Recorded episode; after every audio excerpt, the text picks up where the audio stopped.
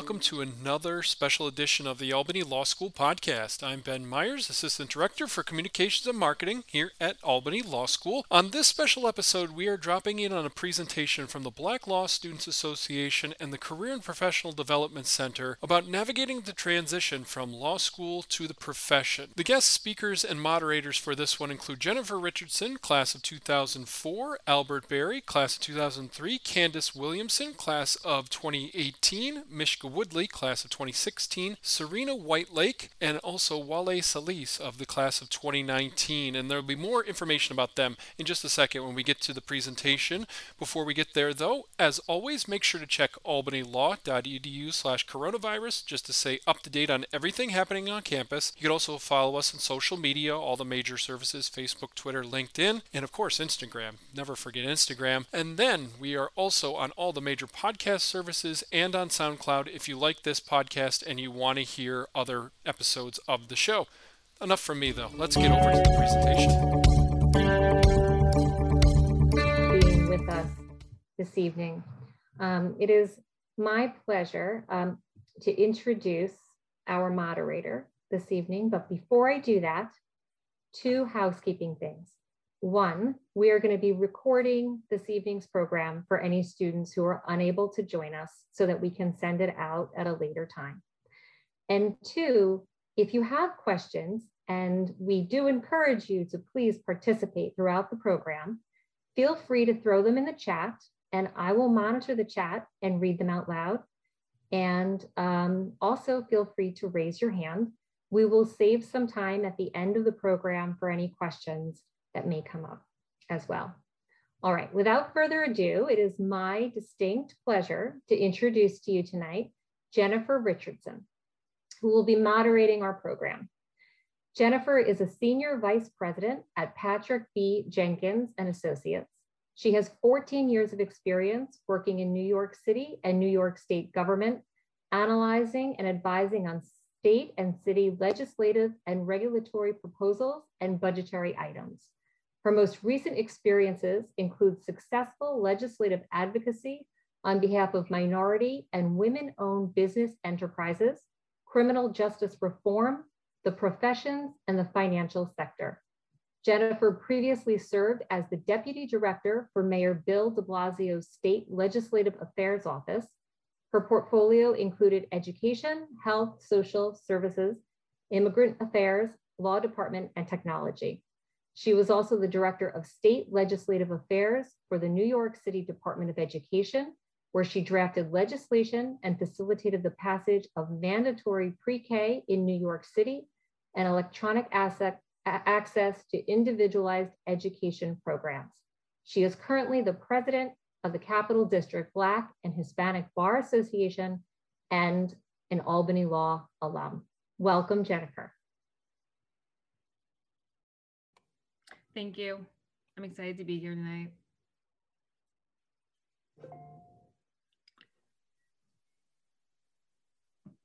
So now, without further ado, I would ask our panelists to please introduce yourselves. And I'm going to start with my top right corner, Serena White Lake, alum and adjunct instructor. Serena, can you give us a little bit about your background? Hi, everyone. Happy hump day. I hope you were able to go outside and enjoy the, this mild weather. I was out walking for 40 minutes, so I feel pretty accomplished. Anyway, um, upon graduating from law school over a decade ago, I clerked for two years at the Court of Appeals. And there I met Judge Theodore Jones, who inspired me to do real estate closings. He said that the first couple times you do it, it could be very difficult, but then, you know, it could become second nature. And so that stuck in my head. And then a few years later, I started doing closings. And now I teach real estate transactions as an adjunct at Albany Law. Um, my full-time job is as counsel at the New York State Office of Children and Family Services and the Employment Law Unit, where I handle discrimination complaints by and against employees. I defend the agency and workplace discrimination complaints. Um, I'm also on the Racial Equity Learning Exchange for my job and the Diversity Committee, and we take that very seriously. We just had a, a, a wonderful um, program for all of our state employees for Black History Month today. It was great. Um, I also I also serve on the Albany Board of Zoning Appeals. Um, and what do and, and I'm in uh, Alpha Kappa Alpha Sorority Incorporated. Nice to see everyone. Thank you so much, Jennifer. And now I'm going to go to Candace Williamson. Candace, can we hear a little bit about your background? Yes. Hi, everyone. I'm Candace. I graduated Albany Law School in 2018. Um, I am an Excelsior Service Fellow. So I work for uh, New York State government uh, with the governor's executive chamber. Um, while I was at Albany Law School, I was a member of the Government Law Review um, and BALSA, a very active member, but didn't serve on the board. And now I do serve on the board with Jennifer um, for the Capital District Black and Hispanic Bar Association. I'm the treasurer. Thank you, Candace. Now, um, did I see Al Berry on my screen. Yes. Al, can we hear a little bit about your background? Sure. So sorry for the background and where I'm coming from. I meant to be home by 4.30. I'm out in Chicago. Uh, something came up at work, so I'm on my way there now, but I'll be there soon. Um, I graduated Albany Law School 2003, a year ahead of Jennifer. Um, and I went to Clifford Chance Law Firm in New York. I was there for three years. Uh, after I left there, I went to Manhattan DA's office for about four and a half years. Uh, since then, moved out to Chicago. I've worked in a couple of places since I've gotten out here Chicago Transit Authority, um, the uh, Illinois Attorney General's office, prosecuting financial crimes. And now I'm at the US Attorney's office in Chicago in the violent crimes section. I was a member of BALSA while I was there, did some mediation. Um, and also, uh, we did the, the trial team stuff while I was there. Um, so I'm happy to be here and I'm open for any questions anybody may have. Thank you so much. And finally, Mishka, can we please uh, hear a little bit about your background? Absolutely. Good evening, everybody. I apologize. I just got out of a meeting.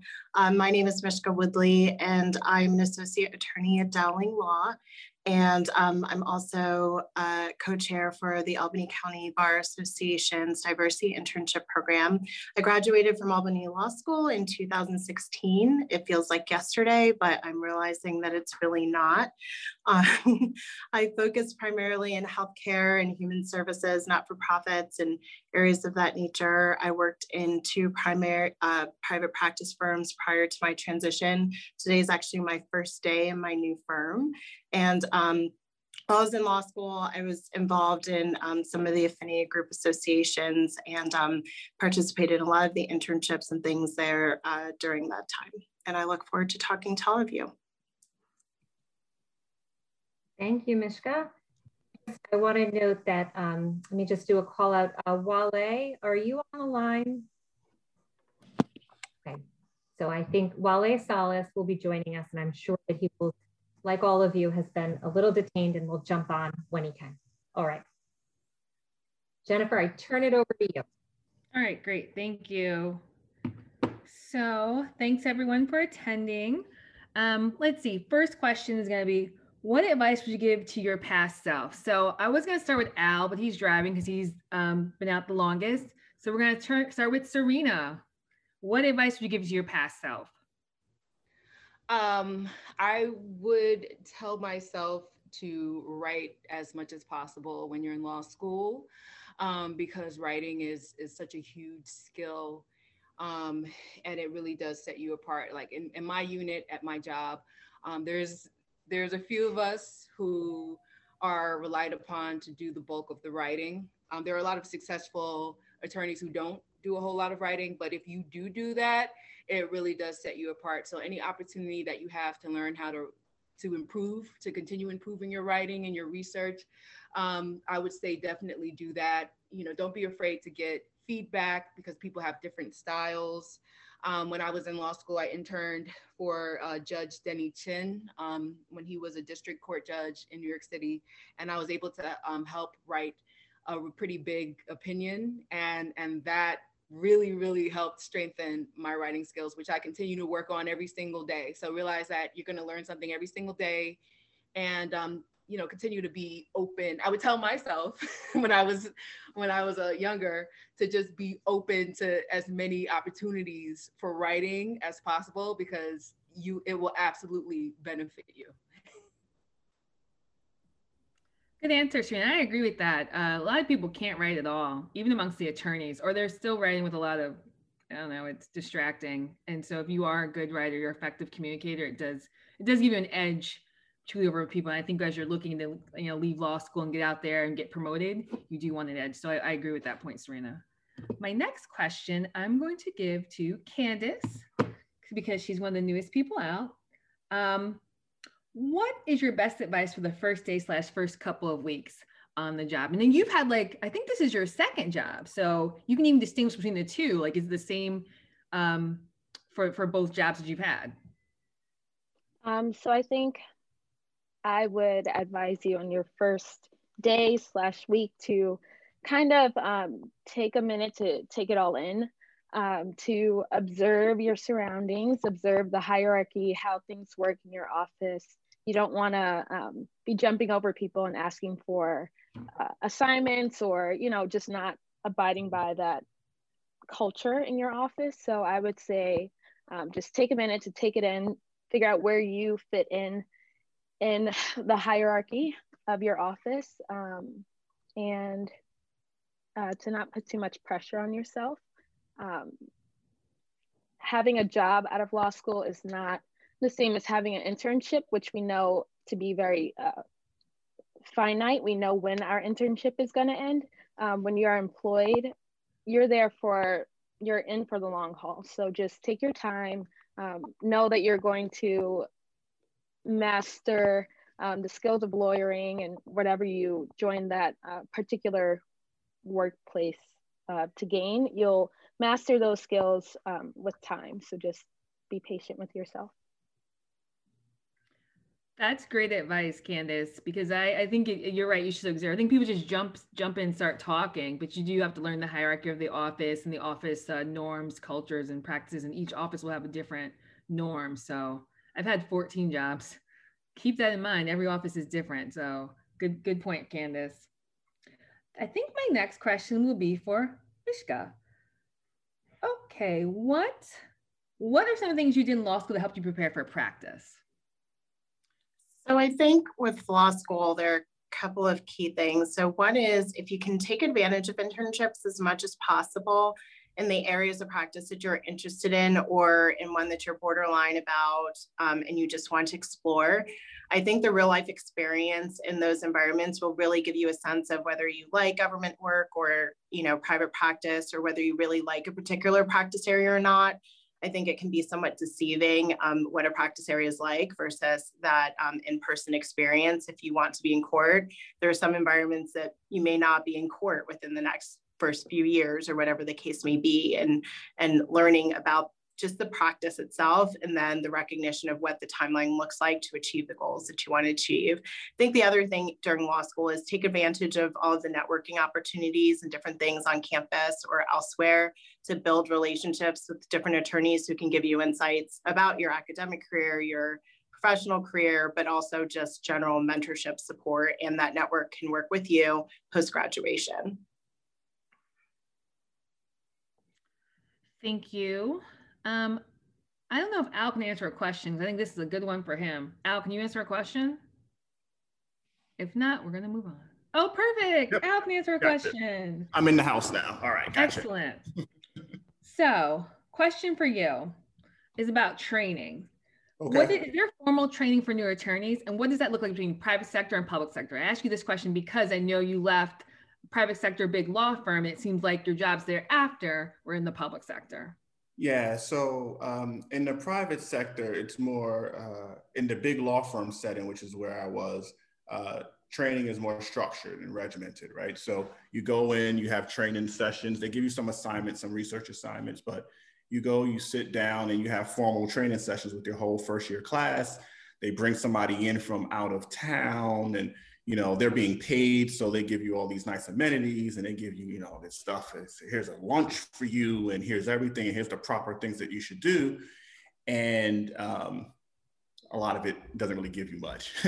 uh, and when you go to the public sector, um, they kind of push you over the ledge and say, jump into the pool and uh, figure it out by experience.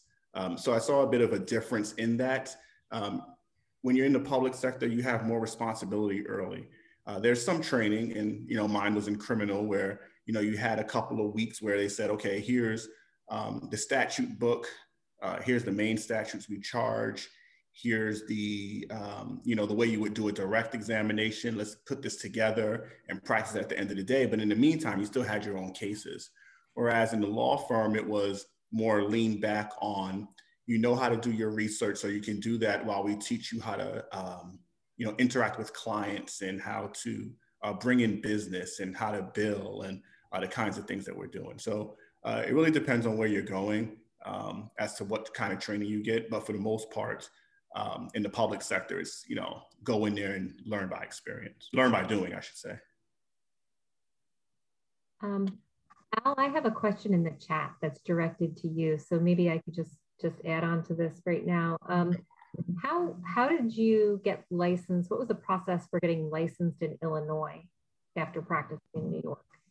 Uh, so I was in I was at the Manhattan DA's office when uh, my family said we would move out to Illinois, so I started the process a bit early. Uh, the weird thing about Illinois back then uh, was you had to have taken the MPRE after you finished your second year of law school. And I had taken mine um, during my second year of law school. So I had a little battle uh, with the state of Illinois about that. Um, you know, hey, I took it maybe a couple months early. Like, what's the big deal here? Um, but really, it was uh, the money. you had to pay that.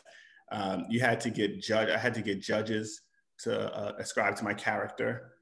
Um, I had to get defense attorneys that I had worked against uh, to talk about my character, and then you just waved in. Um, I didn't have to take another bar or anything like that. Um, so now I, I hold both licenses because I, I, you know, I'm born and raised in New York, and I'm not going to give that up. So I keep my New York license, and I also have my Illinois license too.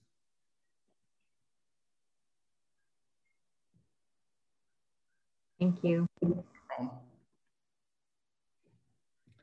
My next question is going to be about mentorship, um, essentially around um, what should you do when you're unsure of where to start an assignment or you have a roadblock if you don't have a, a formally assigned mentor. And I think I'm going to shoot this one out to Serena. Mentorship. What do you do when you don't have a formally assigned mentor and you're having an issue with a assignment or um, who you talk to? Right. For me, um, when I started at my agency, I didn't have a formally assigned mentor, but in conversations, I learned that one of the deputy counsels also came from a court. So uh, she came from the court of claims, and we kind of we bonded over that issue. And so um, through our conversations, um, I found I trusted her, and I would go approach her um, if I had questions, or I'd email her, and I'd see her in the hallway. And so i you know we bonded over over a certain um, similarity. So maybe finding a similarity with another um, attorney that you work with or more senior attorney that can help you build the relationship. And then she also gave me the advice of like when you're speaking or when you're emailing um, your colleagues to not just say, you know, hi, well, you know, what is the assignment and just getting straight to the business, but sometimes starting with, you know, I hope you had a nice weekend. You know, how are your children? That's always a very safe question to ask someone. And people like talking about their children and their pets and things like that. And that helps build the relationship when you can, we can talk about um, things not necessarily related to work. And then when you have a work related question, it's easier to ask that question. So for me, I bonded with her. And then when I was at the Court of Appeals, I really bonded with one of um, the administrative staff who was the only other Black person at the court when I was there, other than Judge Jones. And um, I kept getting emails that said, you know, retirement, retirement, retirement. I was like, whatever, I don't know these people. You know, I just got here, I don't know them, whatever. But then I finally read the email and my friend was retiring. I was like, no. And I closed the office door and I just started crying for 20 minutes. So when you know you really build that relationship. So she was there for me, even though she wasn't an attorney, she was still like a listening ear. So you can bond with other people, um, you can bond with senior attorneys and also with administrative staff. I think Serena makes a very great point. I think as attorneys, sometimes we overlook the administrative staff in the office. And Serena's point is one, sometimes they're the only other people of color besides yourself. But then also, I think they know everyone extremely well a lot of times. They've been there for a long time. They know where the dead bodies are, they know everything. So if you can befriend them, be kind to them, get to know them, they can help you out. They can help you navigate, you know, people who are in bad moods or when to like you know, just hide a little bit. So I think that's a great point, Serena. Do make sure you talk to your administrative staff. You are not better than them. They should be your friends, and you should uh, keep them close and make sure you buy them cookies because they are they can be a really good, great people. But I'm also gonna ask that same question to Candace because Candace, you're newer out. When you, as a newer attorney, you know, what's this your first, second job? When you have an issue assignment, you need a mentor. What what do you do? Where do you look?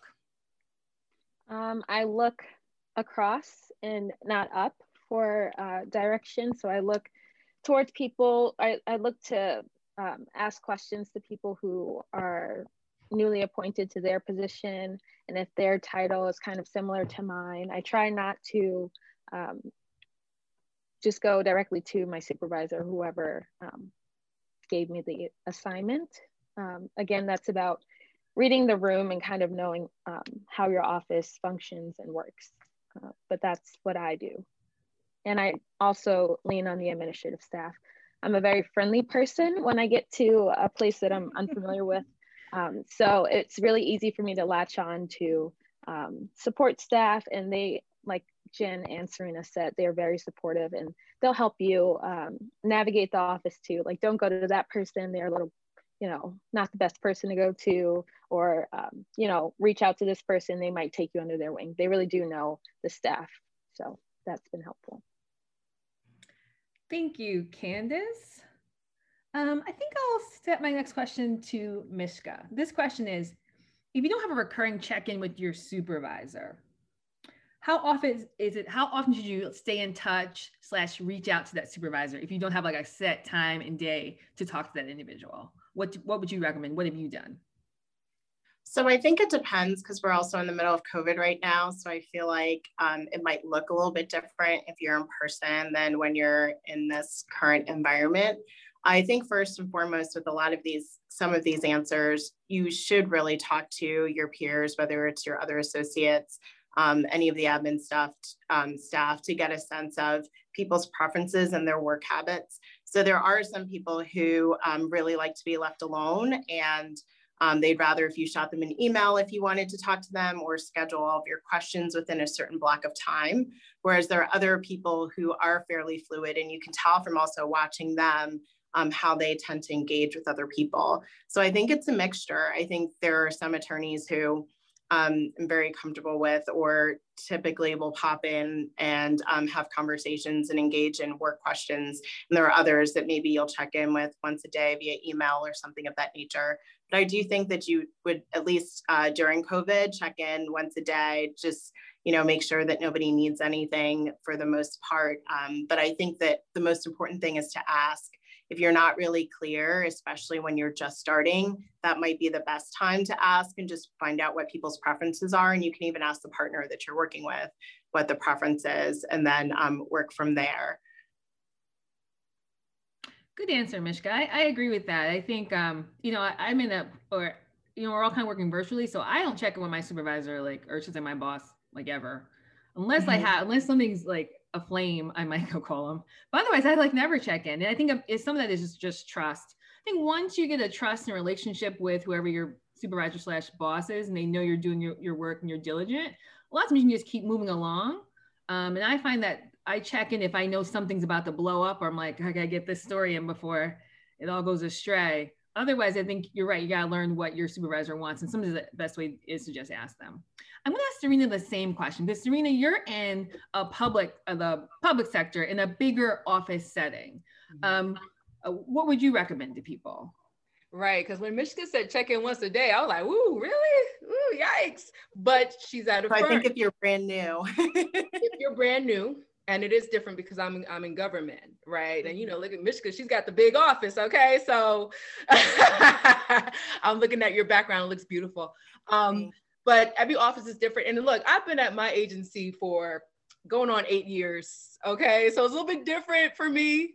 Um, in my office, we went from six attorneys to two. Okay, and even though we're virtual, I go into the office maybe once a week and they, they know I'm working because I have all these deadlines and all these submissions and things going to the EEOC, the DHR. So, you know, and, and so my supervisor will assign me working all that. And I used to respond, received, thank you, I'm on it, da da da. But then I just realized it's just the two of us and he's so busy. And every time I send an email, it's another distraction. So I'm like, I'm not even going to respond to him, whatever.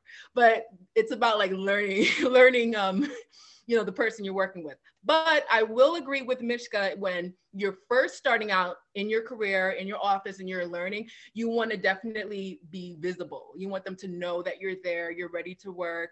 And I would say check in maybe every couple days. I know like if I have an assignment, for example, I have something due on Monday my supervisor is going, going to review it before I submit it. And I told him, you know, I'll have it ready by close of business tomorrow. And he's like, oh, thank you so much. You know, just to give him a heads up as to like how far things are coming along. So I would say when you first start, you definitely want to check in like at least once every three days. That's what I would say. And Thank actually, you. um, I was going to say very quickly, just to follow up on that, when you're in person, that can look, as we were just saying, totally different because people see you walk in the office, you're present, they know you're there. And so the conversation changes when you're not remote versus people knowing you're at home and wondering sometimes, you know, um, whether you're there or not. Thank you. I'm going to ask another question. This wasn't from the list. I just came up with it. Um, like I know Al, you did law review, and I'm not sure about everyone else. I just know Al because I was in law school at the same time. Do you believe that things like law review, journal, um, let's say even like moot court, how those things impact you in, in the workplace? Would you have done more? Would you have done less? Um, what would what would you uh, what advice would you give to to uh, young attorneys? Um, take it like you know with with law review. Um, so I came into law school, uh, you know, first generation lawyer, and I don't think I took um, you know the mentorship stuff uh, real seriously. I was happy to be there. You know, I got offered law review and I kind of didn't really see the point of it when I first got offered law review. Um, I got on there, um, you know, at, at, some point, at one point initially, I was like, uh, this is more of a headache than, than fun. Um, but it works out in the long run. Uh, what law review teaches you, it teaches you the writing. Um, you know, it, that's what our profession is. It, it's writing, right? And, you know, unfortunately, uh, or maybe fortunately, when people look at resumes and they look at these things, they look to see what you did when you were in law school, right? So, uh, what activities were you involved with? How'd you get yourself going rather than just, you know, going to class, going home and studying, right? Because if that's all you do, then you should have high grades, right? So, okay, you got law review. I did uh, a, a, friend of mine uh, roped me into the negotiation competition, right? Um, but I did it. It was fun. It was exciting and now I can see I see the value of it. I mean, I'm a criminal, I'm a prosecutor, right? But I see the value of it. I think you know some of that goes into further questions along when you kind of negotiate salary, right? Make somebody talk first so that you can counter rather than you talking first and having them counter you, right? Um, I did uh, moot court, uh, moot trial, the trial team, um, and that was fun. It, you know, I got to measure my skills, I think, against other attorneys in other schools and I think the, the joy of doing the inter-school competitions is you can then get to see what other people are like outside of Albany Law School. You kind of fall into a position where you, you compare yourself to others in your, in your class. When you get out of law school, now you're in there with people from other law schools. And then you realize we're all learning the same thing. And there's really nothing that puts me at a disadvantage or advantage over anybody else except for me and my work habits and my work study, right? Um, so I think all of that stuff it, it, it made me feel good coming out because I said, okay, I have this stuff behind me. And I went to a, a law firm, one of those top, you know, bigger law firms. And then when I got there, I was like, oh, we're, we're all the same, right? Like, you know, okay, sure. What'd you learn first year in, in torts? It's the same cases I learned the first year in torts. And I was like, oh, but you went to Harvard. I was to law school. My loans are less, you got more, right? So um, I, I that, and to move back to what Jennifer was saying, the activities are helpful. And if you, even if you don't see it now, even when, you know, man, I feel old. I graduated law school in 03, right? And when I wanted to come to the Department of Justice in 2006, when I submitted my application, it was, oh, you were on law review. I mean, sorry, not 2006, 2016. oh, you were on law review. I'm like, well, that's 13 years ago, right? But they're still looking at that. Oh, you were in a negotiation competition. Tell me about that from 13 years ago. So if you have the opportunity to do stuff there, do it. Even if you, even if right now you're like, I don't know, I don't, I don't really see the joy of this. Do it because later on it'll come into play and help you out. Great. Hey Jennifer, can I say one thing on that too? Yes. Quickly. So I, I, and I know people who know me well know that I'm not a big check the box kind of person, and I don't believe in always doing things to check the box just to say you did it. However, um, he's absolutely right in terms of there are so many things that carry over where there's an expectation that if you did not do something, you're just not considered at all. And so, as you do kind of talk to people and pursue certain opportunities, you really want to be mindful of what you choose to do or not do because sometimes you'll have a really great opportunity in the future and you'll realize that the only reason why you're not being considered is because there is that box that you didn't check when you were in law school or something that of that nature. So it's not that you do it just because of that but just also recognize the decision you're making when you do choose to not do certain things that maybe you're advised to do otherwise. And to piggyback on what Mishka is saying, um, I know that when I was clerking, um, I was told by supervisors in terms of when they're reviewing applications, in order to be considered for clerkship, you needed to either be on a journal mm-hmm. or have done moot court. Otherwise, they would not consider you. Is you know what they what what I was told. Um, so mm-hmm. luckily, I was on a journal. Um, I tried out for moot court and I didn't make it. Their loss. But uh, and and Albert is absolutely right. Like when I was on the journal, I thought it was going to be fun. I don't know. I, I thought it was going to be great because it was a whole writing competition to get on it. And then they're like, well, here's these 100 citations and get it to us by next Wednesday. And I'm like, this is not fun. Um, but but I checked that box, like Mishka said, and, and I also enjoyed like the competition. Um, I was on International Law Journal and um, there was like I guess in Europe they call it competition and, and, something like that in terms of like this is going back a few years. I can't remember. Um, what do you call it when you can't non-compete clauses or something. I can't remember. But anyway, we used to have big seminars and I was able to help with that. So that that was a good part of the experience. But anyway, you do get good experience from being on mediation, negotiation, trial, advocacy. I know we have some negotiation champions in this room. I, I see you, and I think that uh, it's it, it, they are really good skills to have. And then you also really learn time management. I think law students, when you're in law when you're in law school, you really are an expert of time management because just think about everything that you're doing right now in terms of your classes your writing your you know your your internships you know everything that you're doing. And then bar prep it's like you're a wizard of time management. If you keep up that work ethic and that time management you will absolutely have a successful career.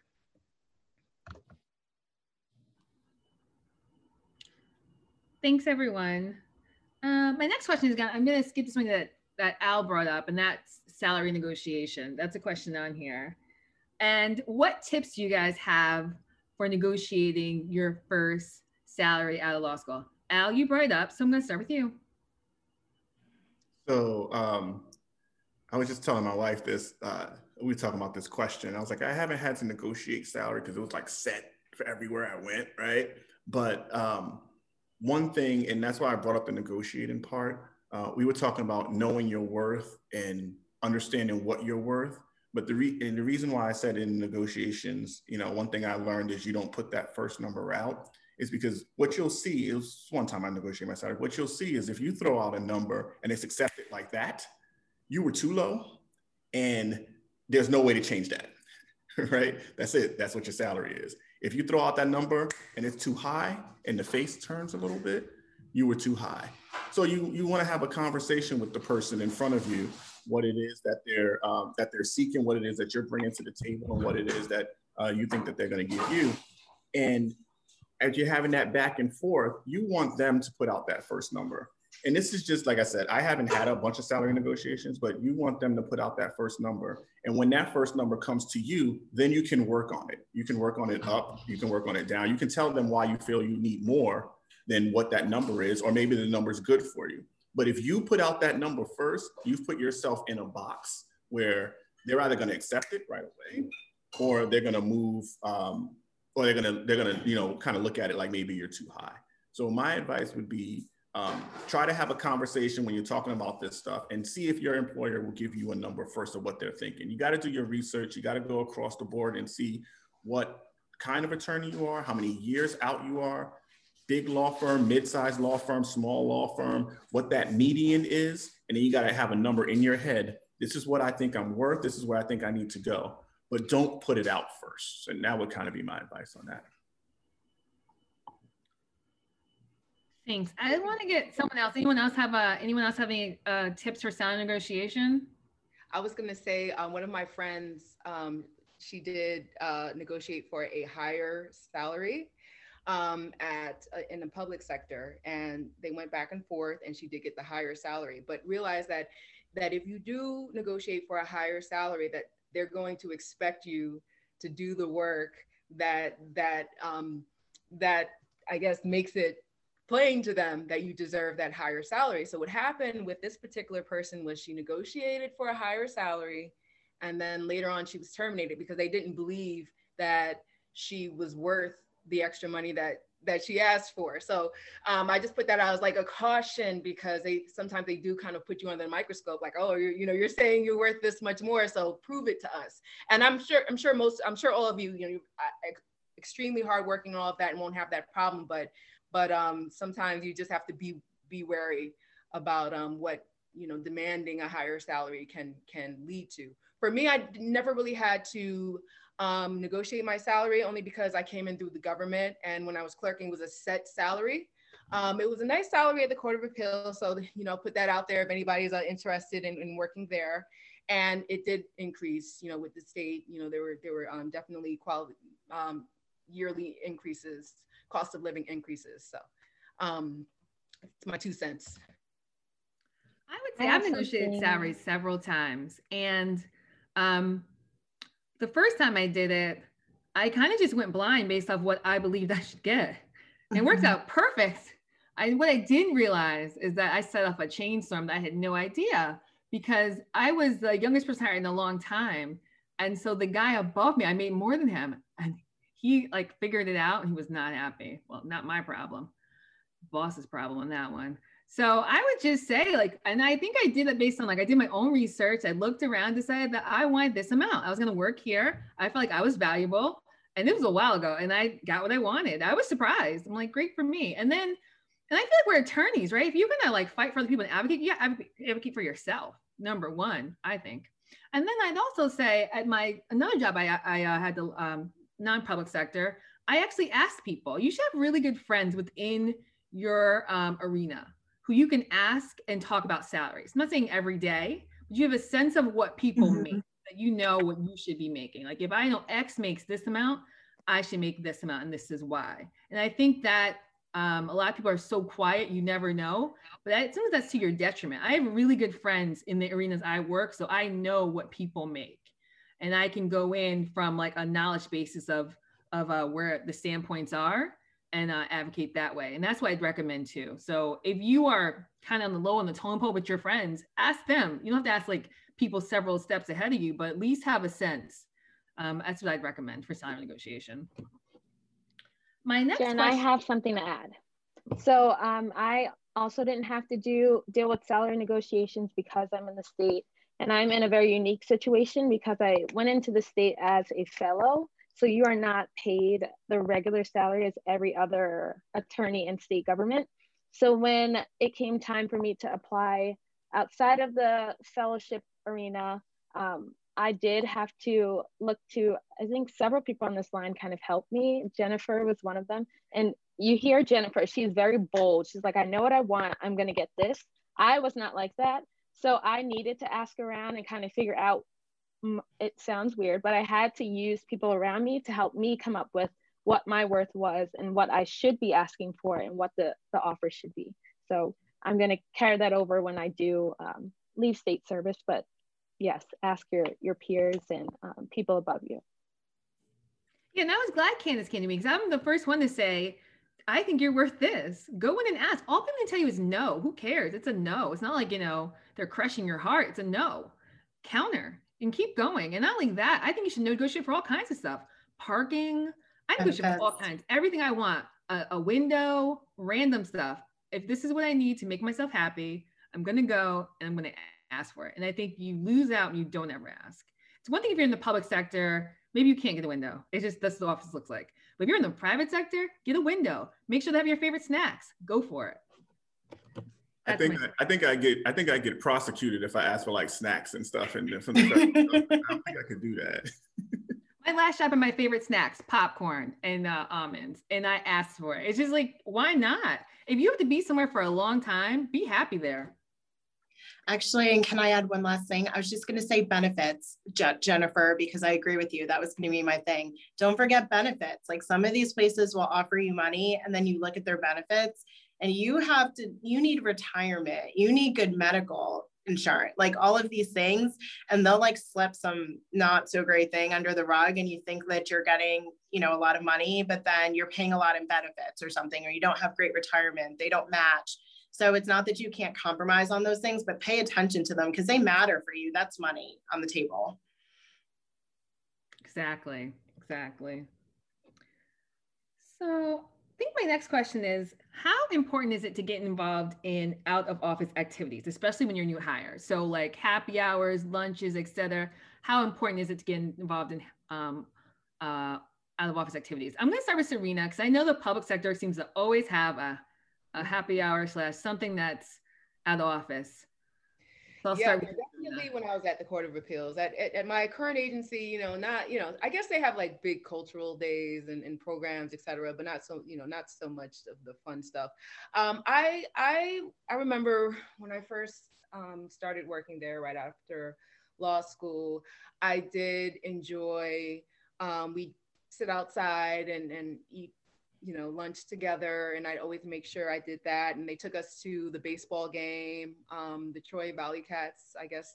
Um, and you know, it was nice, and, and they definitely wanted full participation from all of the, the new clerks, and they paired us with um, the more se- senior clerks. And then they used to have um, um, clerks coffee, and you got a chance to speak to the judges, and, and it was nice and it was it was very highly recommended that you go so that you can put a name with your face because sometimes that that's the only opportunity to do that. With happy hour i would definitely like careful about happy hour. You don't want to get too happy during happy hour. Um, i would definitely limit it to, to it, if you drink because a lot of people don't and cheers to you who don't. But if you do uh, imbibe it's good to like limit yourself to one drink because you know some people get a little bit too happy and you do not want to be that person. I would say not so much up here in albany because by the time i you know by the time i started my career you know you know i was i was more mature. But when i was in law school because i went to law school in new york city i don't know if that's clear from from my intro. Um i came i came to albany after I, after i graduated in 2010 and you know in the summers we would have all kinds of like private rooftop happy hours and stuff. And and um, again i often saw examples of why you should be very careful about doing stay for an hour and then leave. That's what i say.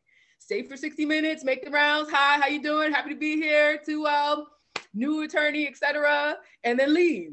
Uh, opt for the coffee all right? And i will say i'm also um, i'm an active member of the albany county bar association with mishka um, on the diversity internship program and I like the the coffees in the morning because in the morning, very few people or less people attend. So you have more of an opportunity to speak directly to more of like the senior staff or whoever you're trying to build a relationship with because it's less less noisy. There's no alcohol and it's less attended. So you get their attention and you get to be in all the pictures. But so I say participate, but don't get too happy during happy hour. Can I can I answer some of that too? I'm a back mostly what Serena's saying. Um, and I told Mary I was going to say this, and I didn't say this in the beginning. Um, I work for the federal government, but these opinions are all mine. Uh, they are not the opinions of the federal government. Um, understand that when I talk to you, but I'm going to tell you um, what I believe, right? I'm not going to lie to you. Um, what Serena's telling is absolutely true, right? You, there's the way life should be, and there's the way it is, right? You absolutely have to go out um, and socialize, right? Um, I went to I went to a, a, a, law firm named Clifford Chance, right, and it's an international law firm.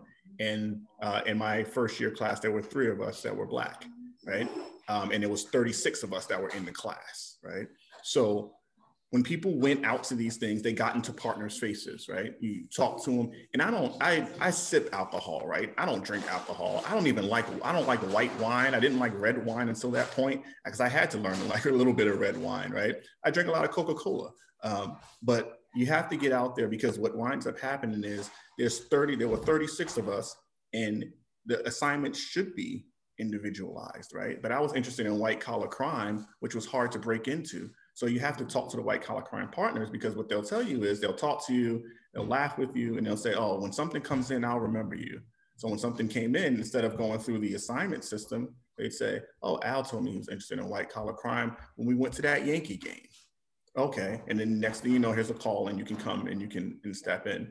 And when it comes to, to government, um, you know, it's, it's the federal government and you think that a crime comes in and it's just here, you're going to do it. But what winds up happening is when you're dealing with agents and you become friendly with agents, when they get something that they think is good, because you've spoken to them before and you know them, they come to you. And it's just natural. They people flow and flock to individuals that they like. So um, my advice would be, you know, you don't have to go overboard. If that's not your personality, you don't need to be that way. But you go for a little bit talk to a couple of people and then take off, right? And when I was at the Manhattan DA's office, I had newborn kids. So I'd go a little bit and I'd say, all right, you know what? I got to take off. Oh, where you going? You know, oh, I got to, I gotta, you know, my, my daughter, my, I got to go, you know, watch my daughter so my wife can go do something. Nobody's going to beat you for that. But you go there, you make your face and you make yourself known. And I absolutely agree. You know, just when you, when you go to drink, just don't uh, know your limit. Otherwise you'll be the person that they talk about all the time and you don't want to be that story. I have one other thing to add on that too. Um, related to um, just the concept of the things people talk about in those environments are both professional and personal. And so as people were talking about getting to know the people in your office, the places that I've really gotten to know different people in certain offices are the holiday parties, the bar, like those environments because who they talk about, what they talk about, the gossip, the whatever it is, you can also get a sense of who you can trust and who you can't trust, who you can bond with, and things of that nature. Sometimes in those more casual environments where it's everything's not as stuffy and it's not as professional. Yeah, I think those are all really good points. Like I myself personally, I love to run. Not everyone loves to run, but I do. So I'm like the office queen of the corporate challenge. I will organize it, mm-hmm. buy the shirts, and get the whole team to sign up. I love it. Now they think they don't like it, but they love it. And that's a great way to bond. And like people remember you. And I remember one firm just wanted to hire me because they were so happy to have a diverse corporate challenge team. Really? A diverse corporate challenge team? That's what made them excited because no one else, no other females wanted to run but me. They're like, You want to run? Yes. Like, yeah, I can't wait. when is it? So and it's so pick something you like too. So if you like something, it's even more fun to bond with people because you like gives you a complete connection with them that you never had before. Because the people I was running with, some people I would never talk to in my life, but we can at least talk about running and our times and why we enjoy it. So gives you another conversation starter, kind of like what everyone else said. My next question is going to be on diversity and inclusion. And in your office settings and workplaces, how has diversity and inclusion impacted you? I'm going to start with Al because he was at a law firm and we read so many great stories about how diverse and so much they have. So Al, let's get your opinion first. What do you mean? Every place I've been, it's been, you know, it's been a whole bunch of us just sitting around a table and it's so, it's so, it's so great. Um, it's, it's different. uh, you go there, you're the only uh, you're the only black face a lot of the times. Um, even now, uh, you think in the federal government, don't, you know, you guys are in New York, but Chicago has a carjacking problem, right? So um, recently we, you know, created this task force, and it's the carjacking task force. And um, my office was was, I guess, nice enough to say, hey, you know, Al, we want you to be the federal, the representative for the Northern District of Illinois. And I went into a room with, um, you know, uh, assistants, assistants in charge of different federal agencies and Chicago Police Department and everything. And I was the only black face there right? Um, and that's just that's just something you you know I, I got used to, right? But I don't. Diversity to me is a, is a lot of different things, right? There's um, diversity in uh, your gender, is diversity in your sexual orientation, is diversity in your background. Um, you know, my background is I grew up in the projects, so I know that I won't find many people that have that background, and I'm just comfortable in my skin, right? So for me, I had to find a way to get comfortable around these things. And um, I started at the law firm where, you know, there were three of us in my first year class, and then uh, the other two left me there by myself. um, so, you know, it, it just, it just, it's just, it's just something that's just there. It's tough. Um, but people, I think there's a lot of uh, partners and senior lawyers that see that and understand the difficulties of it. Um, I think I was lucky enough to be come out of law school in a time that's not like the good old days. Um, and it's not necessarily as diverse as it is now, but I was kind of in the middle where people understood the struggle uh, that I had as an African American male coming up in society and just in, as being a lawyer. Um, sometimes it's a little over the top, uh, where they're you know they're offering um, words of kind of kindness, um, so that can be problematic. But um, you learn to you learn to live with it. You know, my, my wife is in the, is in a position too where she's the only black face, so we talk about it a lot. And sometimes when you get into these situations, you just need somebody to lean on and somebody that you can talk to about it to keep you sane and keep you level. Um, and that's how I get through all of it. I, you know, um, it doesn't the the if somebody's racist in these recent days, they haven't done it to my face. So um, that's the I guess the best part that I can say about that. Um, but when you get out there, it's going to be places where you're the only uh, minority in the group. Uh, you know, you're the only person that's that's um, that has a different kind of. It's not a white male. I just put it point blank. Um, but you you learn to go with it because you have to. Um, I don't know if that really answers much of the question. I'm just trying to be as honest as I can about it, not sugarcoat it in any kind of way. Um, but it hasn't been bad. I mean, you know, I the law firm, you have some little racist things that happen there. Um, but I got out of there and I didn't want to stay. So I left and I went somewhere else. Um, so you, you learn, you learn what you can live with, you learn what you can't, and you do what's best for yourself. Um, but it's gonna be, it's gonna be tough to see um, other people uh, or a majority of minorities, which is why we're minorities, but a majority of people that look like you in a room. Anyone else want to add anything to that uh, question? I can add something a little bit about just like figuring out your own personal and professional balance. Um, I know, you know, different students, some of them have concerns about, you know, what can I tolerate and sleep at night, um, which is often a question that can be asked, especially over the past year. Um, but then also, you know, what do I do when I think that my professional career might be compromised because I'm not getting the opportunities that I need in order to grow? And so I think it's multifaceted. I think it's you know the culture might not be great but but at the same time maybe you're getting the opportunities that you need in order to transition eventually and getting the work or the experience that you need. And and sometimes you're um, the work and experience you know the culture is great but you're not getting the work and, and experience. Um, and we know that both of those things are related to that diversity and inclusion issue. And so really pay attention to both i want to say um, really understand them both. And so even when one isn't great, look at the other and try to navigate through those until, um, and then figure out when the best transition time is, but try to take advantage of either one. And if neither is there, you know, that's tough too. But I would say also make, you know, find mentors and support systems, whether within or outside of your firm to try to help you um, navigate through that because I think the greatest challenge a law firms have is just the authenticity of relationships and like their diversity initiatives. So you're just going to have to work through some of those as they try to figure those things out. I would say in terms of like obstacles, I haven't really had a lot of obstacles um, with diversity and inclusion because you know, I was working at the Court of Appeals and there was a focus on fairness and, and injustice. Um, and, and then at my agency, it's very progressive and um, we have a whole racial equity learning exchange, et cetera. But recently I was defending the agency um, against a private um, attorney who has a you know partner who has a big big uh, reputation and i was at the office and it was a fancy office and this is like about two months ago. And I'm there dressed in full suit. You know, I'm tall and, you know, I'm, I'm, I'm extremely professional. And two times while I was waiting to be let into the room for the deposition, one white male attorney came out and said, Who's your attorney? And I said, I'm the attorney. I represent New York State, right? And then a white female attorney comes out and she goes, um, Are you a witness? You know what I'm saying? I'm like, what? that it had not happened to me at all in my career, not out loud anyway. And twice, and I'm telling you, I was wearing a full suit. Okay, I had I had the binders. You know, like attorneys, we have those accordion binders. And they asked me, "Am I the witness?" I, that threw me off. So each time one of these attorney, one of them came in, I said, "I am the attorney." I'm here for the deposition. And I said it loud.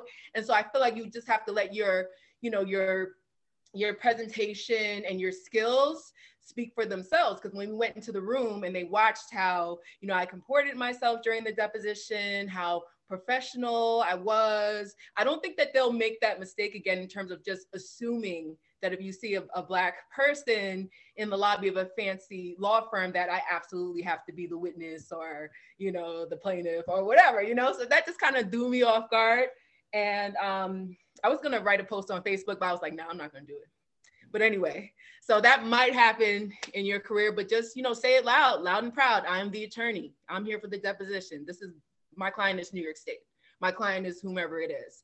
And then let your actions you know show and prove you know, your skill and represent. I think that's a really good uh, point, Serena. Um, I think in terms of diversity, I think even for myself, I think I deal more diversity terms of thought. I do a lot of criminal justice work. Um, I'm a lobbyist at, uh, and uh, I was at a firm where I was the only African American, and um, I found sometimes that my my firm and myself sometimes we thought differently, and it was sometimes even my boss. And I remember one time I was having a conversation and he said something. I was like, I think something totally different. I'm like, should I say something? I'm like, yeah, I am. When they hired me, they read my resume. You saw where I came from. You should have known my thoughts. Mm-hmm. Here I mm-hmm. come. So sometimes you have to think to yourself, is this the moment to say what you want to say or should you keep it inside? And I was like, no, this is the point that needs to be made. This is what I represent. This is why I'm here. This is my client's issue. And I'm going to say it. But you have to decide for yourself um, if it's worth that moment. And I think it can be tough sometimes when you're weighing that. But I feel like personally, like I don't want to work for anyone who's closed-minded in the first place. And if if what I have to say, because it's not gonna be unprofessional, something that you don't like, we're I'm an attorney. We're gonna discuss as attorneys. You might have a different viewpoint, and I understand that. But if it's that serious, then that's probably not the place for me anyway. So just to put that out there. Oh, and actually, question, oh. we're coming to a close soon, is going to be on imposter syndrome. Have you ever experienced imposter syndrome and how did you deal with it? I'll start with you, Serena, because I think this is a question that you might want to take first. Um, honestly, not really. I don't know if that sounds weird. not really. Only, I mean, I was, I've been extremely nervous. Like when I just began you know, teaching for the first time as an adjunct professor last year for Albany Law, I was extremely nervous. Maybe maybe the first couple days I probably felt that way, but then I just I just dove into the the text and material and and and just and just covered myself in that. And then the, the students are amazing, especially this year. I have a couple of couple of them here. Um, so yeah, I don't think I'm the best person to answer this question. I'm sorry. Candace, do you have any thoughts on this question? I have a lot, yes. um, so I would say um, when you do feel this way, um, like you don't belong, or um, I don't know, you, you're trying to figure out why you are where you are um, and just trying to figure out where you fit in.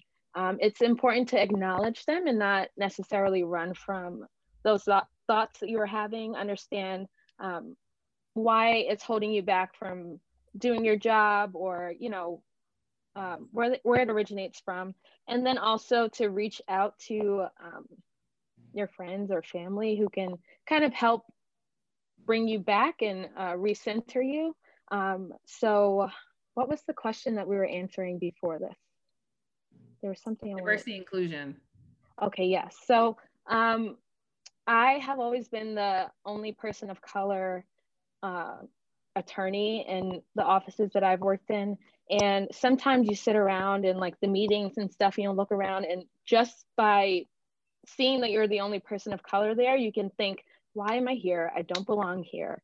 Um, and it's just important to have uh, bar associations help me a lot. Um, the Black and Hispanic Puerto Rican Bar Association. Um, it's good to have others in the field who can kind of really back in, even though they might be feeling some of the same things you, you're feeling. Um, sometimes it's easier to give advice instead of taking your own advice, and you just um, kind of lean on others around you and uh, take stock in why you're there and know your worth. It all ties in. Oh, Al.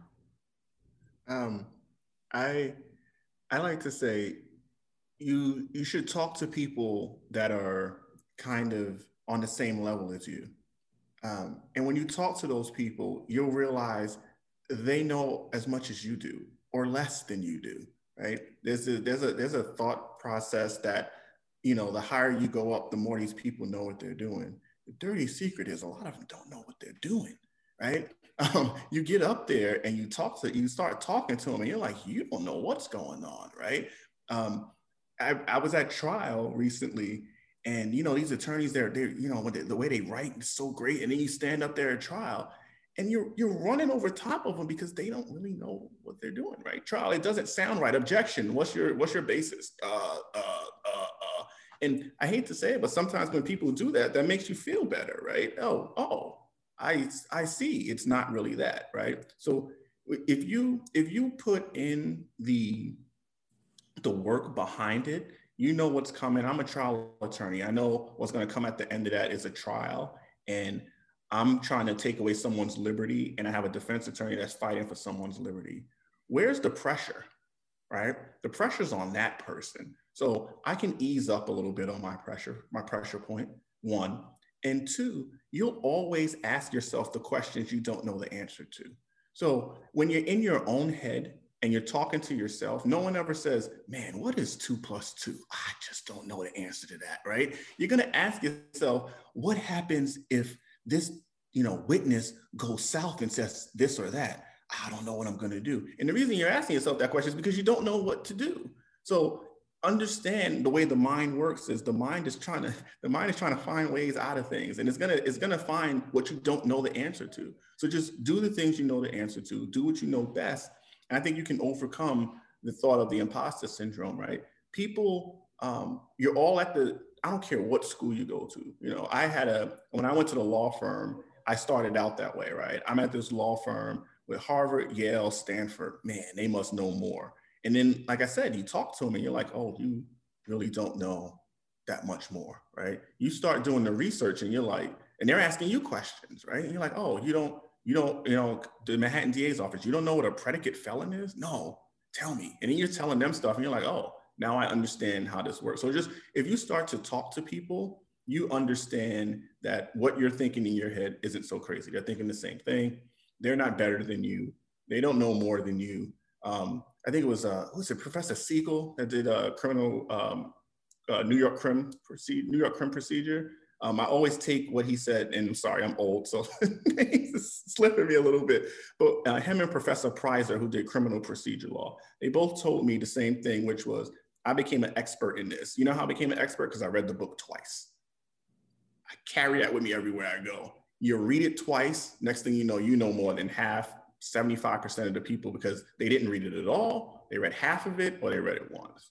So if you feel that you're you're um, you know you're, you're going into a situation and you're not as good as somebody else, make yourself good as good as they are. Read it again.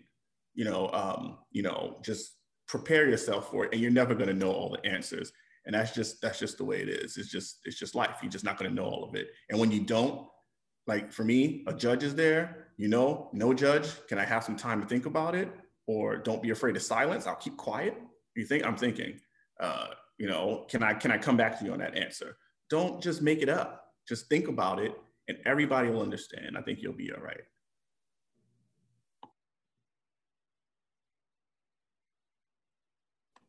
Sorry for being so preachy. No, that was a great answer. I think that's a great answer. You're right. I mean, a lot of people don't don't do any research at all and they're asking you basic questions. You think they know what they're doing? They have no clue. And just the fact that you did some research and you know where it is and you have some history on something you can truly beat them on that alone. I love that answer al.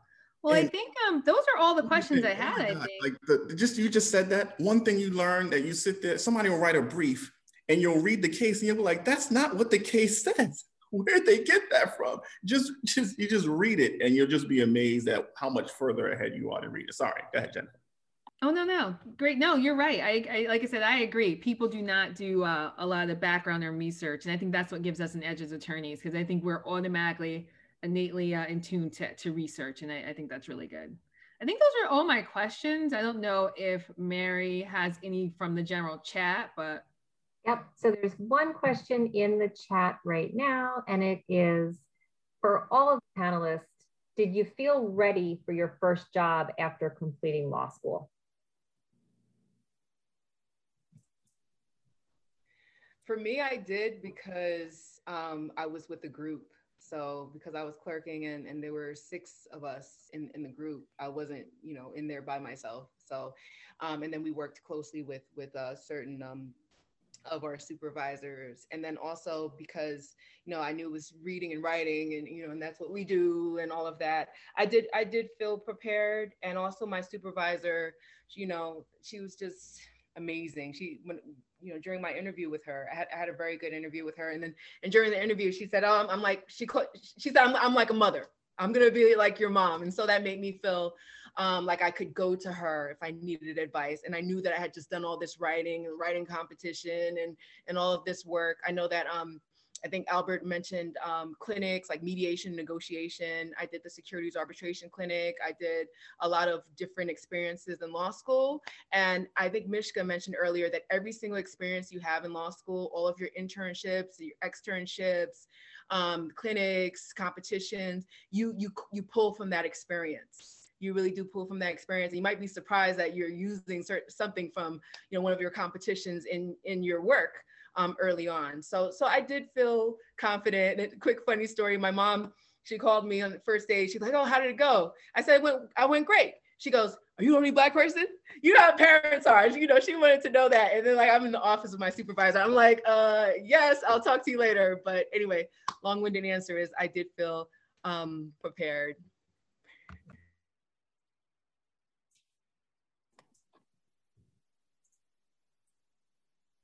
I'll go. Um, my answer is opposite. No, I did not feel prepared. Um, uh, they didn't teach you where to file the stuff in law school and teach you where the courtroom is um, in the building. Um, when I was at the law firm, I didn't feel prepared. Uh, when I got to Manhattan DA's office, I didn't, uh, not the first day, um, because I just didn't know where anything was. I didn't know what I was going to do, what the assignment was going to be. You know, um, you hear all this stuff in criminal law. You file the complaint, then there's an arraignment, then there's this. Well, where, where, you know, um, where's the person coming from? You know, and you get to the federal government, they're like, you make sure that the defendant's there. How, right? I don't know how to do any of this stuff, um, but you learn it, um, and you have to be, you have to understand that uh, you you got to be willing to make a mistake here and there. Um, the people that succeed understand that they're gonna they may make a mistake one way or another. Um, they're minimal mistakes, and you know how to correct it, right? So my first days, and this goes back to what uh, Jennifer and everybody was talking about earlier. Um, you know, when you learn the uh, staff, right, and the paralegals, and you're friends with the uh, legal secretaries, right? I follow them around the first day because they know where everything is. They know how to get everything. They know where to file everything. They know which partner to talk to, which partner not to talk to. They know which one's in a good mood and when he's not in a good mood. They know you can knock on this door. This one leaves to go to lunch here and goes there. So that's what I did. That's how I kind of got myself ready. Um, and that took a little bit. Uh, it took about a week or so, and I started to feel comfortable. But initially, I didn't um, because I just I, it was the unknown. Um, but as long as you have the you have the steel for it, you'll you'll you'll get comfortable after about a couple days to a week. I think that's that's the way I felt about it. So um, if I can add to that, I'll speak on behalf of a student who I connected with a couple of days ago, um, who is in Big Law down in New York City. And the feedback that I was told was A, I thought that a month was hard for the kind of projects I was doing in law school. And then I get an email at night at eight o'clock and ask have it be asked for in the morning. And so it's the timelines are really different, which they felt like the preparation wasn't quite the same for. But then also things like technology and learning all the systems and the drafts and the editing. And I have to do this Excel spreadsheet. I never had to use Excel before my life. And it's just assumed that I know all of these different um, operational systems and, and programs. And so I think also just from, as he was saying, from a different side of the practical aspect aspects of it. Being a lawyer, there are just all these eclectic things that um, you do, programs you use, um, things you're going to have to learn that takes time. And just, I think when that's all presented to you at once in, in the very beginning, on the first day or within the first month or so, it can be overwhelming a little bit because some of those things were never really on your radar, but they're just instrumental and critical. You need to learn those systems and those technologies and things in order to do your job and do it well beyond the law. So it's the non-legal things sometimes that you don't really realize or think about. Yeah, I didn't feel prepared either for my first job. And now that I'm being hired as like a full-time employee and not a fellow, I still don't feel prepared. And I've been here for a year.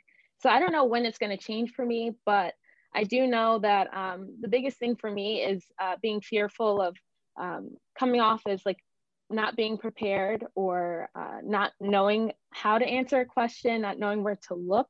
Um, those are the things that kind of give me anxiety. Um, but I often have to remind myself that um, the people who I am working with have been in this profession for a very long time. A lot of them still have questions, as was said uh, previously, and it's okay to make mistakes, um, know how to fix those mistakes or come with a solution, but um, those are some of the things that I had to uh, or constantly have to remind myself of, um, even now. So I did not feel prepared though. I actually felt prepared. I guess I'm going to disagree. I did. I felt I started, my first job was at a, a clerkship. And I felt like I knew so much more than I thought I knew. I didn't realize when I got in with all these other people how much I knew. I thought because I hated law school. I hated every day of it. I was like, this is terrible. Law school should just die. But I love practice. And like I said, my first day I was there, I was like, oh my gosh, I'm smarter than I thought I was. I am really smart. Um, I mean, they, they didn't teach you like some like this is where the books are, but it was like they taught me enough to like have like really good conversations with people early on and just like crack like crush them. I didn't I didn't think I was, you know, I didn't I didn't know I think I'd be able to do that, but I felt prepared. And I, think kind of what Mishka said in terms of learning about the other systems uh, always be open to open asking people. I do legislative mm-hmm. history. One of my friends had to do something on i guess in her brief something about legislative history. She had no clue. She called me up. No one ever calls me because no one cares. And she's like jen i need to figure out the chapter amendment from you know 1998 to blah blah blah. I'm like okay let's go. And I was so excited. And we figured it out together. But I would have called her. She does matrimonial matrimonial law. If I had an issue, I would have definitely called her. So look to your peers because a lot of times you keep people around to do different things. You know, you never know when they'll come come in handy to be able to help you. Great. I see that we have um, one more question in the chat and we are way over time. Um, so I, unless anyone is opposed, I'm going to put this out as the last question uh, for the evening. Is that okay? Mm-hmm. Um, so the question is, it is not a small question. it is, um, how have you dealt with uncomfortable conversations in situations where someone either made you uncomfortable or offended you? Address those conversations. Well, I'll say I was recently on a conference call and I felt emboldened to speak up because I've been participating in so many webinars, um, um, especially in the last few months um, with everything going on in America, in America, and the killing of George Floyd, and the country really coming to a reckoning. And there's been so many different like diversity, equity, inclusion panels and speaking up panels. So um, I had just seen, I had just participated in one and gotten a lot of good lessons. And then I was on a call. There were probably, I think there were about eight people on the call. It was myself and another person of color. I think she's a Latina. And um, um, a Caucasian woman said something like disrespectful.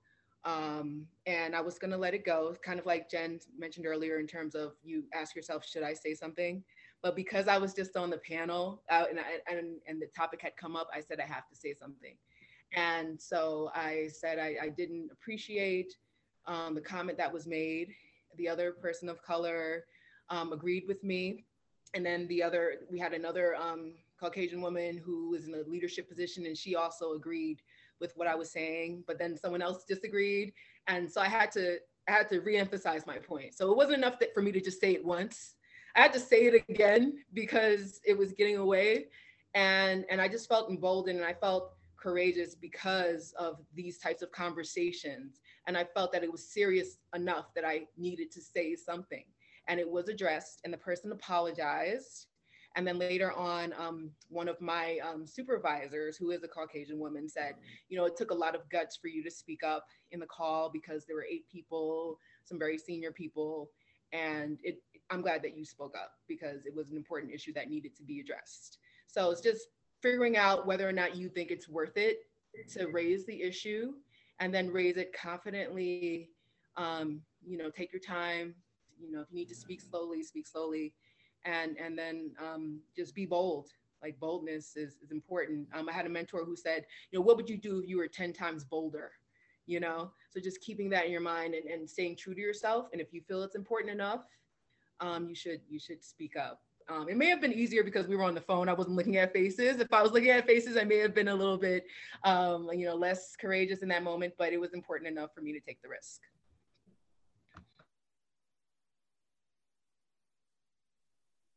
Um, I guess. Oh, go you go. No, no, no. Go ahead. Oh, all, all I was going to say very quickly, and I agree with Serena. Um, the, I think one nuance is that, you know, I think in those moments too, you kind of assess, is this something that I want to address in this very moment under these circumstances in this group? Um, or is this something that I want to address or need to address with the individual or a couple of individuals involved? Or is this even something that needs to be addressed in a different way for beyond just talking about it in those circumstances?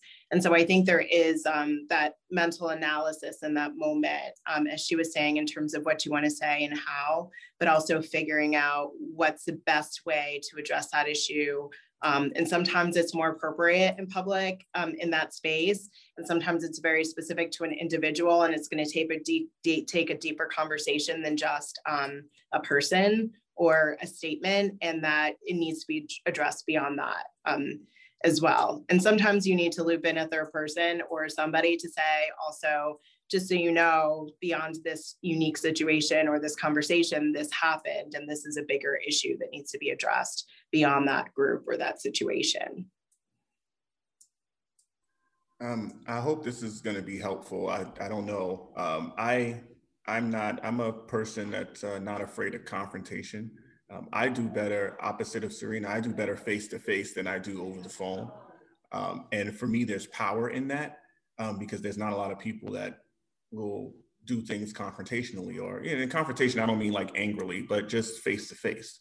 Um, so in situations where things have been said or things that are a little off color, um, I'll use facial expressions and I force myself to not be afraid of silence. So if something said to me and it's a little off color, I'll pause for a while. And that my my thought process is to put the uncomfortable nature back on the person that's making you uncomfortable. Um, and that's my power. I switch it on. I want to make you uncomfortable. And I'll just give a, you know, an eye raise. I'm not as good as the rock, you know, kind of the eyebrow, whatever, but I'll just kind of give a, a, a little head tilt. So I'm talking to you this way. Somebody says something a little off color and then my expression may change a little bit and I'll tilt a little bit.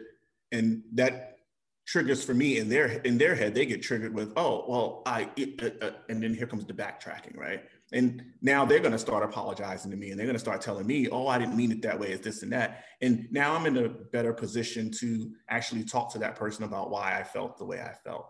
Um, but I, I forced myself to be okay with face to face confrontation. If somebody's going to, um, to me, if somebody is going to say something um, that can insult or hurt me, then I can say anything back that would do the same. And I'm not trying to go tit for tat or do anything like that. But if if you don't know because of ignorance, not ignorant being a bad word, but just not knowing that that's troublesome, then I don't want the next person behind me to have to experience that. So I'm going to tell you about it, right? And I'm going to tell you in a nice way. If we're if we're nice to each other, if you're not nice to me, I'm not going to tell you in a nice way. Um, but I just I try to take my the things that people have um, against me as a, a six foot one, 195 pound black prosecutor, and I turn it on them. I close spaces. So if somebody's far away from me and they're making me feel uncomfortable, I'll do the head tilt and then I'll take steps towards them. Now I'm in their space and now they're uncomfortable. So now you're going to have to listen to me and I take my power back. Um, so I do little things like that, kind of nonverbal things. I don't, you know, there's very rare occasion my voice goes up or down. I modulate my tone um, I'll, I'll, you know, change expression, change cadence. And for me, those are the things that make somebody understand that what they just did was a little off color, a little wrong. Um, and I, you know, I, and like I said, that's why I said I don't know if that'll be helpful because it was a retraining once I got into the um, into the private sector and the public sector to understand that I can speak up and there won't be any repercussions towards me for that.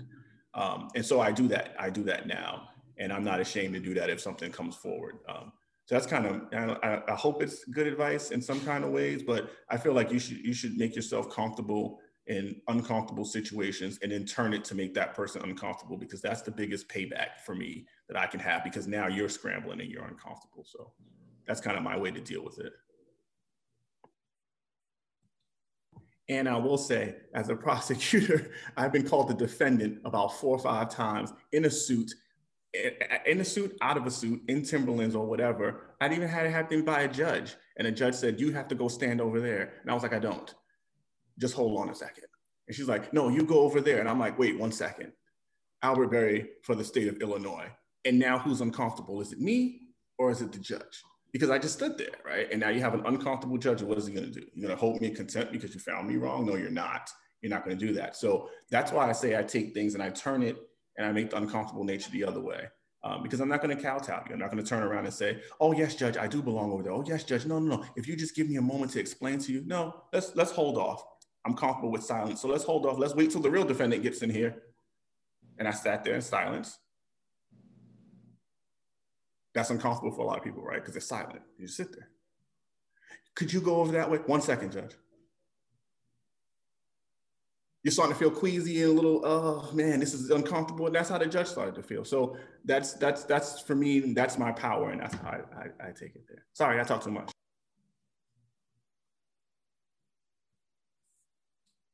No, that's that's great and terrific advice. So does anybody else have anything to add? Okay, I see that we're running a little bit behind here, but this was incredible and so valuable. So thank you, thank you, thank you. I am so deeply appreciative of all of our panelists who have participated this evening and all of our students who have come to, to hear their advice and words of wisdom. Um, I hope we can do this again soon because this was really a wonderful, informative panel. Thank you all so much and have a wonderful evening. Bye, everybody.